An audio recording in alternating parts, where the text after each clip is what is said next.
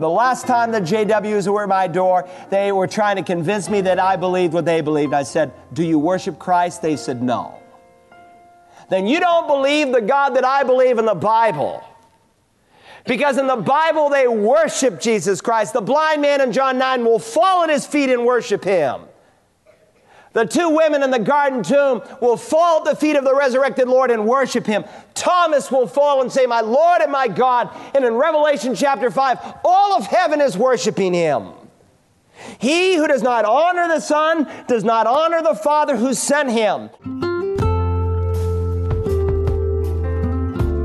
Welcome to Search the Scriptures, the Bible teaching ministry of Dr. Carl Broggi senior pastor of Community Bible Church in Beaufort, South Carolina. Today is part two of Pastor Carl's sermon entitled, A Deceiver, Deranged, or Deity. There is a belief by many who have not thoroughly studied the Bible that Jesus Christ never claimed to be God. But as we continue our study in the Gospel of John, we find that in chapter 5, verses 18 through 24, just one of the many places that Jesus affirms his deity and places himself on par with God the Father. We began to look yesterday at the reaction that the religious leaders had, and as we begin today, we find in verse 23 Jesus is called to be honored just as the Father is honored. Let's join Pastor Carl now as he continues. So the Jews here accuse him of blasphemy because he makes himself equal with the Father. Instead of denying their accusation, he goes on to affirm it, to endorse it. Now, today, if a man said he was God, you'd think he was either joking or he was mentally disturbed. Christ obviously is not mentally disturbed, he's not insane. And he, from everything you said, from everything that he says here, is a sound minded person. No, he is claiming to be Lord, and this is no joke. And so you have to decide today. Is, as the third century apologist said, is he a liar? Is he a lunatic? Or is he Lord? Is he a conniver? Is he a crazy? Or is the Christ? Is he a deceiver? Is he deceived? Or is he deity? You must decide. So, number one, he claims to be equal with God in nature. Number two, I want you to notice that Christ claimed to be equal with God in power. Look at verse 19. Jesus therefore answered them, saying, Truly, truly, I say to you, the Son can do nothing of himself unless it is something he sees the Father doing. For whatever the Father does, these things the Son does in like manner. Now, why does Jesus say the Son can do nothing of himself? Because, for the simple reason, the Son of God has become the Son of Man. This one who had no beginning or end. There was never a time when Christ was not, but there was a time when he did not have a human body. The Old Testament prophet Isaiah said, A child will be born unto us, and this child's name will be called Mighty God. The Bible predicted of Messiah that a baby would be born, and this would be no ordinary baby, that this baby would be called Almighty God. God became a man. And so when Christ became a man, the Bible teaches in the book of Philippians, he gave up none of his divine attributes. But in becoming a man, he humbled himself to live like a man. That unless the Father specifically instructed him to exercise his divine initiatives, his divine attributes, and so at times he did. He said, Peter, there's a fish in the sea, put your hook in it. The first one you pull up, it's got a coin in its mouth. That's omniscience. And other times he says, Oh, who did this? And so he chose to live in dependence upon the Father, to do exactly what the Father wanted him to do. Truly, truly, I say to you, the Son can do nothing of himself. For whatever the Father does, these things the Son also does in like manner. Again, claiming equality with God. What God sees, I see. What God does, I do. The point is very clear. He is saying, I am as divine as the Father. For the Father, verse 20, loves the Son and shows him all things that he is doing. Now, do you remember a few months ago in our introduction to this gospel, we read in the prologue, John 1:18, Jesus said, No man, or John wrote, no man has seen God at any time. The only begotten, the uniquely begotten God, that's Jesus, who's in the bosom of the Father, he has explained him. You and I could really not understand God in the way we can today unless God put a face on himself. And he did. in Jesus Christ. The Father has explained him. The Greek word is the word that we get our English word exegesis from. A good pastor is to exegete the scripture. He does not read into the Bible, at least he's not supposed to, but he's to bring out truths that were there all the time for anyone to see. In the same way, when Jesus Christ took on human flesh, he fully, accurately, authoritatively exegeted, explained, expounded the Father. You say, how does he do, how does he do that? How does he show us the Father? Very simple. He sees what the Father does. And out of his love for the Father, he does what the Father does. And so he will later say, He who has seen me has seen the Father. For the Father loves the Son and shows him all things that he himself is doing. And the Father will show him greater works than these, so that you will marvel. The love that the Father has for the Son moved him to show him things that he will show no one else. Jesus looked at that crippled man there at the pool of Bethesda. He looked at the Father. The Father looked at him. The Father said, Heal him. Jesus healed him. Pick up your pallet and walk. Sabbath or not, he had the Father's approval. So he healed the man. And so Jesus, in essence, is saying, I'm not breaking the Sabbath because everything I do, I see the Father do. And so, for you to say that I am breaking the Sabbath, you are saying that God the Father is breaking the Sabbath. You see the argument? Verse 21, he continues For just as the Father raises the dead and gives them life, even so the Son also gives life to whom he raises. Now, the Old Testament Jews again believed that only God could raise the dead. Do you remember Naaman when he went to the king of Israel to be cured of his leprosy? And the king replied, Am I God to kill or to make alive that this man is sending word to me to cure a man of his leprosy? Do you remember Ezekiel when God gave him that vision of the valley of dry bones? when he looks down the corridors of time and he sees the Jewish people coming to faith in the Messiah. Therefore, prophesy and say to these dry bones, Thus says the Lord God, Behold, I will open your graves and cause you to come up out of your graves, my people, and will bring you into the land of Israel. Then you will know that I am the Lord when I have opened your graves and caused you to come out of your graves, my people. The Jew recognized that God and only God gives life to the dead. Now, certainly Elijah the prophet brought someone back to life, as did the apostles Peter and Paul. But they didn't do it in their own power. They claimed simply to be instruments of Almighty God. Jesus did not claim to be an instrument of God, he claimed to be God. And by the way, while they raised people from the dead, no one ever raised one out of a grave but Jesus. He will illustrate that later in this gospel, one week before his crucifixion. He'll call Lazarus out of a grave who'd been there four days. And it's prophetic of what Messiah will do, as Daniel the prophet predicted, when he will call all the dead out of the graves and give life. For just as the Father raises the dead and gives them life, even so the Son gives life to whom He pleases. Now, we just read in verse 19 that the Son can do nothing of Himself. And yet, this verse tells me that, in essence, the Son's will, the Son's pleasure, the Son's choices are so completely one with the Father that He can make the same kinds of crucial decisions that the Father makes. The Son also gives life to whom He pleases. He's equal with God in nature.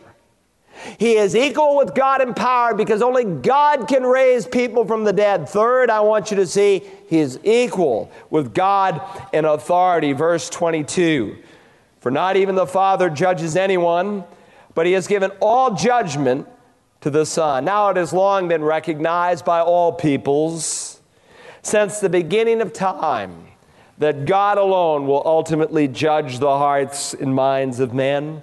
Abraham in the first book of the Bible said, Shall not the judge of all the earth deal justly? The Orthodox Jew knew that Jehovah God was the judge of all the earth, and no man dared take that title to himself. And yet, this verse tells us that the Father has delegated all judgment to the Son. For not even the Father judges anyone, but he gives all judgment to the Son. By claiming to be the judge, he is claiming to be God. Whether saved or lost, we're all someday going to appear before him. Now, as saved people, in one sense, as we'll see in a moment, will not be judged, as Jesus will say, not in reference to sin, if you've accepted the one who took the judgment in your stead. Though there is a judgment you will face as a Christian, it's a solemn judgment, not for sin, but for service. It's called the Bema seat. God will look at everything you've done and reward you accordingly. But then there's a judgment, an entirely different judgment. In fact, it's about a thousand years after the believer's judgment. It's called the Great White Throne Judgment, when all of the lost people of all time and eternity will stand before God Almighty to hear and see that the wrath that God will lay upon them is just. Now, we just studied a few weeks ago in John chapter 3 that Christ did not come into the world the first time to judge the world, but that the world might be saved through him. But the time he comes the second time, he will come to judge the living and the dead. And the fact that he claims to be judge is a claim that he has a personal knowledge, an omniscient knowledge of everyone who has ever lived in all of time. He has a detailed acquaintance of everything you and I have ever said or spoken, everything we've ever thought. He has a perfect grasp on all of the laws of God to judge righteously. Hey, it amazes me how anyone could say that Jesus Christ never claimed to be God. His claims are so clear in this chapter. All judgment is given to the Son. Why? In order, verse 23, that all may honor the Son even as they honor the Father. The reason why the Father entrusted all judgment to the Son is given that all may honor the Son in the exact same way they honor the Father. Now, what do you call a person who sits in a courtroom as a judge? What's the colloquialism we use? Your honor, exactly, your honor. You treat him with great respect. This verse is saying that God the Father delegated all judgment to God the Son, that men might say, Your honor that they might give him the same honor that they give to the Father. No mortal man would dare ask anyone to give them the same honor that God the Father deserves. But this is no more mere mortal man. To make such a statement, they ought to either stone him as a blasphemer or bow at his feet and worship him. Either he is supremely deluded and must be dismissed as an absolute fool, or you must fall at his feet and worship him as Lord. He goes on, if one is true, then what follows is true. He who does not honor the Son does not honor the Father who sent me. People who ignore Christ, who claim, well, I worship God, I just don't worship Jesus Christ, are either deceived or mistaken. I don't usually read the church page, but I read it last time for the first time in probably a couple years. Usually, the only people who read the church page are pastors. In fact, I tell Rick, I said, don't ever advertise on the church page. Nobody reads it. Get on the sports page or the movie page or. But as I was looking at that, I was just reminded here we've got some liberal Protestant churches in our town that deny the deity of Jesus Christ. In the last few years, we have the Christian science movement that's come in. They deny the deity of Christ. We now have the unity movement here in our town. They deny the deity of Christ. We have Unitarian Universalists. They deny the deity of Christ. We have uh, Jehovah's Witness and Mormons. They deny the deity of Christ. And so these people are going to show up at your door, or you'll meet them in a dorm room, or you hear some college professor, as I heard when I was a student. Jesus never claimed to be God. Friend, I want to tell you, he claimed it. And you cannot say that I worship God, but I don't acknowledge His Son, because this verse is explicitly clear. He who does not honor the Son does not honor the Father who sent him. Don't let these cults teach you that they believe what we believe because they do not. They may use the same terms. You just pull away all the fog and ask them one question Do you worship Jesus Christ? The last time the JWs were at my door, they were trying to convince me that I believed what they believed. I said, Do you worship Christ? They said, No. Then you don't believe the God that I believe in the Bible. Because in the Bible, they worship Jesus Christ. The blind man in John 9 will fall at his feet and worship him. The two women in the garden tomb will fall at the feet of the resurrected Lord and worship him. Thomas will fall and say, My Lord and my God. And in Revelation chapter 5, all of heaven is worshiping him. He who does not honor the Son does not honor the Father who sent him. What is to be given to the Father is to be given to the Son. Look at the 24th verse. It begins, Truly, truly. That's important. He's saying, Pay attention. Don't miss what I am about to say. Truly, truly, I say to you, he who hears my word and believes him who sent me has eternal life and does not come into judgment, but is passed out of death into life. Jesus said in verse 21 that the Son gives life to whom he pleases. Now he defines who these people are, whom he's pleased to give life to. If you hear his word and believe in the Father who sent him, only then do you have eternal life. By the way, hearing his word and believing the Father's words are equated here. And would you please notice there's no mention here about baptism, church membership, following the Ten Commandments, or anything else like it. You are not saved by human effort.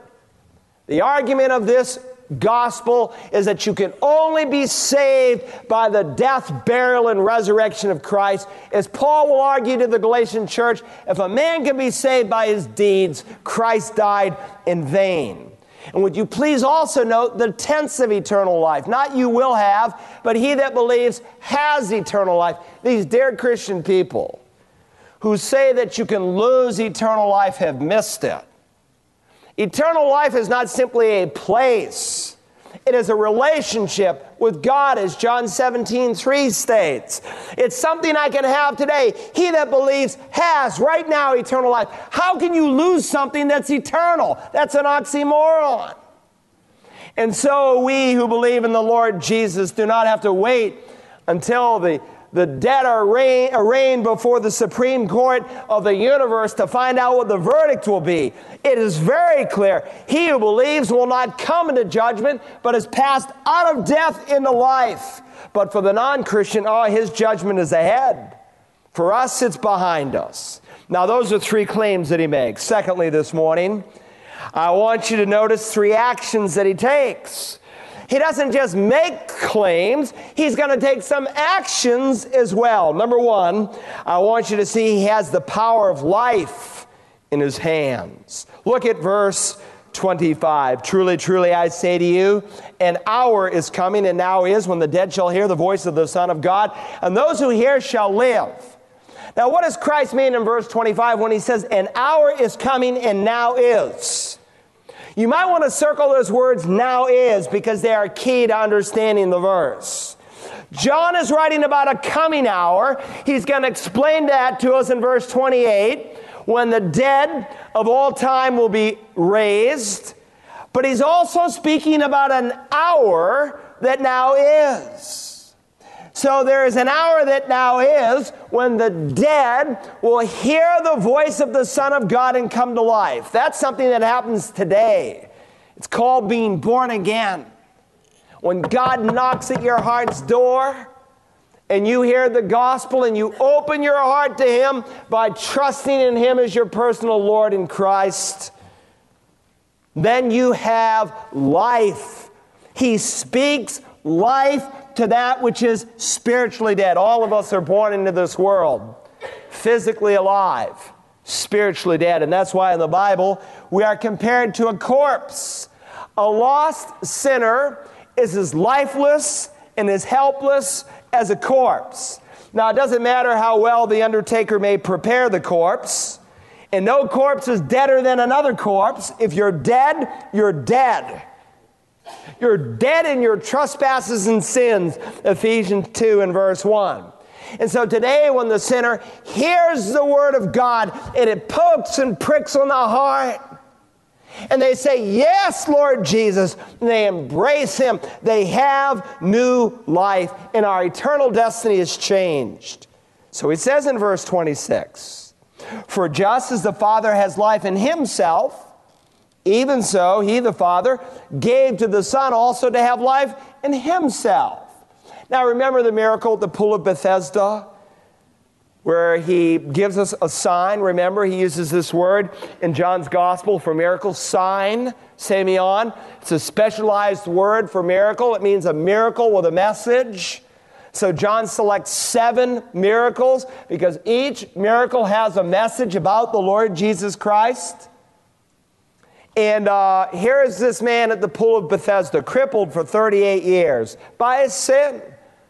And it's a reminder that we are crippled by our sin. And the Lord speaks and he hears the word, and instantly he is healed. Christ can do that. Why? Because he has life in himself. He is the way, the truth, and the life. Not only though does he have life, he gives life. He is the life giver. Hey, this is a tremendous claim because it is abundantly clear in the Old Testament that only God has life in himself. It was God who breathed into Adam and made him a living soul. So God is described in the Old Testament as the fountain of life, as the path of life, as the preserver of life. And so, like the Father, the Son has life in himself. Like Father, like Son. Now, we derive our life from God. We're finite. God is infinite. We, we describe ourselves in terms of time. We say, I was, uh, I am, I will be. But God describes himself, I am, I am, I am. You know, kids ask you, uh, who made God? Kids ever ask you that, huh? I tell them, well, if somebody made God, that person would be God. Our puny little tiny minds can't fully comprehend it. But Jesus Christ is claiming equality with God the Father in claiming to have life in himself. Notice also, he claims to have judgment in his hands. He has the power of judgment in his hands. Look at verse 27. And he gave him authority to execute judgment. Why? Because he is the Son of Man. The Father has entrusted all judgment to the Son. Why? Because He's the Son of Man. Hold your finger here, would you? Go to the Old Testament, Daniel chapter 7. If you're new to the Bible, find Psalms, it's right in the middle of the Bible, and scan to the right of Psalms, and before too long, you will hit Daniel and go to the seventh chapter. This is important, this term Son of Man, because it appears 12 times in the Gospel of John, 80 times in all four Gospels. But you need to understand its original meaning, and as Jesus uses it, what he is actually claiming. Now, understand there's only one place in all of the Old Testament where the term Son of Man is found Daniel chapter 7.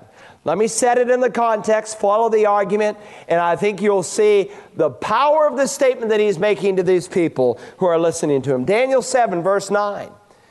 Daniel writes as he's given this vision I kept looking until thrones were set up. The Ancient of Days took his seat. His vesture was like white snow, and the hair of his head like pure wool. His throne was ablaze with flames. Its wheels were a burning fire. A river of fire was flowing and coming out from before him. Thousands and thousands were attending him, and myriads upon myriads were standing before him. The court sat and the books were opened. Now, by the way, this is the only time in all of the Bible where God, and it's a reference to the Father, as we'll see in a moment, is referred to as the Ancient of Days. You know, we sing that song, Ancient of Days, you know it? That is a designation given to God the Father. Now, when the Mormons show up at your door and they show you a picture of God the Father, so here's God the Father, let me flip the page, here's God the Son, and understand God does not have a human body. And yet he is described in human terms in this vision. Why? Because God wants to describe to us what he is like. And so in the scripture, metaphorically, it speaks of the eyes of the Lord and God's arms and God's feet and God's face and so forth to communicate certain truths about Almighty God. So Daniel has this vision of God the Father in human form so that by means of symbol we can understand his holiness, his eternality, his glory.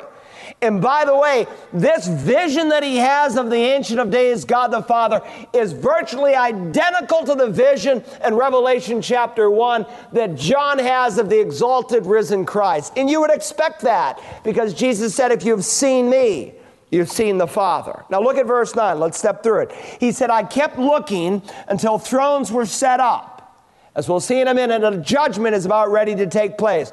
God is getting ready for the judgment, and so the courtroom is being set up. And here there's a mention of thrones, plural, and then his throne, God the Father's throne, identical to the picture in Revelation 4, where you see God the Father sitting on a throne and 24 thrones around him.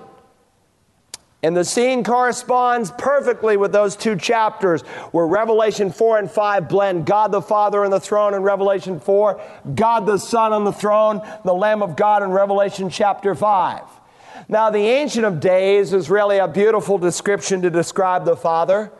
We think of the term ancient as old, and it's just a metaphor to describe the eternality of God. Notice it says his vesture was, was like white snow and the hair of his head like pure wool. His dazzling white garment and his hair is white as wool. That speaks of his holiness. So Isaiah says, Though your sins are as scarlet, they will be as white as snow. Though they are red like crimson, they will be like wool. White as snow, white like wool, speaks of purity, of holiness in Scripture. His throne was ablaze with flames. Its wheels were a burning fire. A river of fire was flowing and coming out from before him. Now, God is often pictured in the Bible with fire because it pictures his wrath against sin. Now, most non Christians can quote 1 John, God is love. But they can't quote Hebrews 12. God is a consuming fire, which speaks of God's hatred for sin. I was reading in the Psalms this week righteousness and judgment are the foundation of his throne. Fire goes out from before him and burns up his adversaries round about. God is not sitting on his throne, naughty, naughty, naughty little kids. No, he's angry and he will punish sin. If you enjoyed today's message, you can order a CD or DVD copy by calling Search the Scriptures at 877 787 7478 and requesting program John 013. Maybe you have a question that you would like to ask Pastor Carl personally. You can do that tomorrow between 11 and noon Eastern during his live call in program, The Bible Line. You can also listen to The Bible Line online at wagp.net. We hope that you will join us tomorrow as we continue to search the scriptures.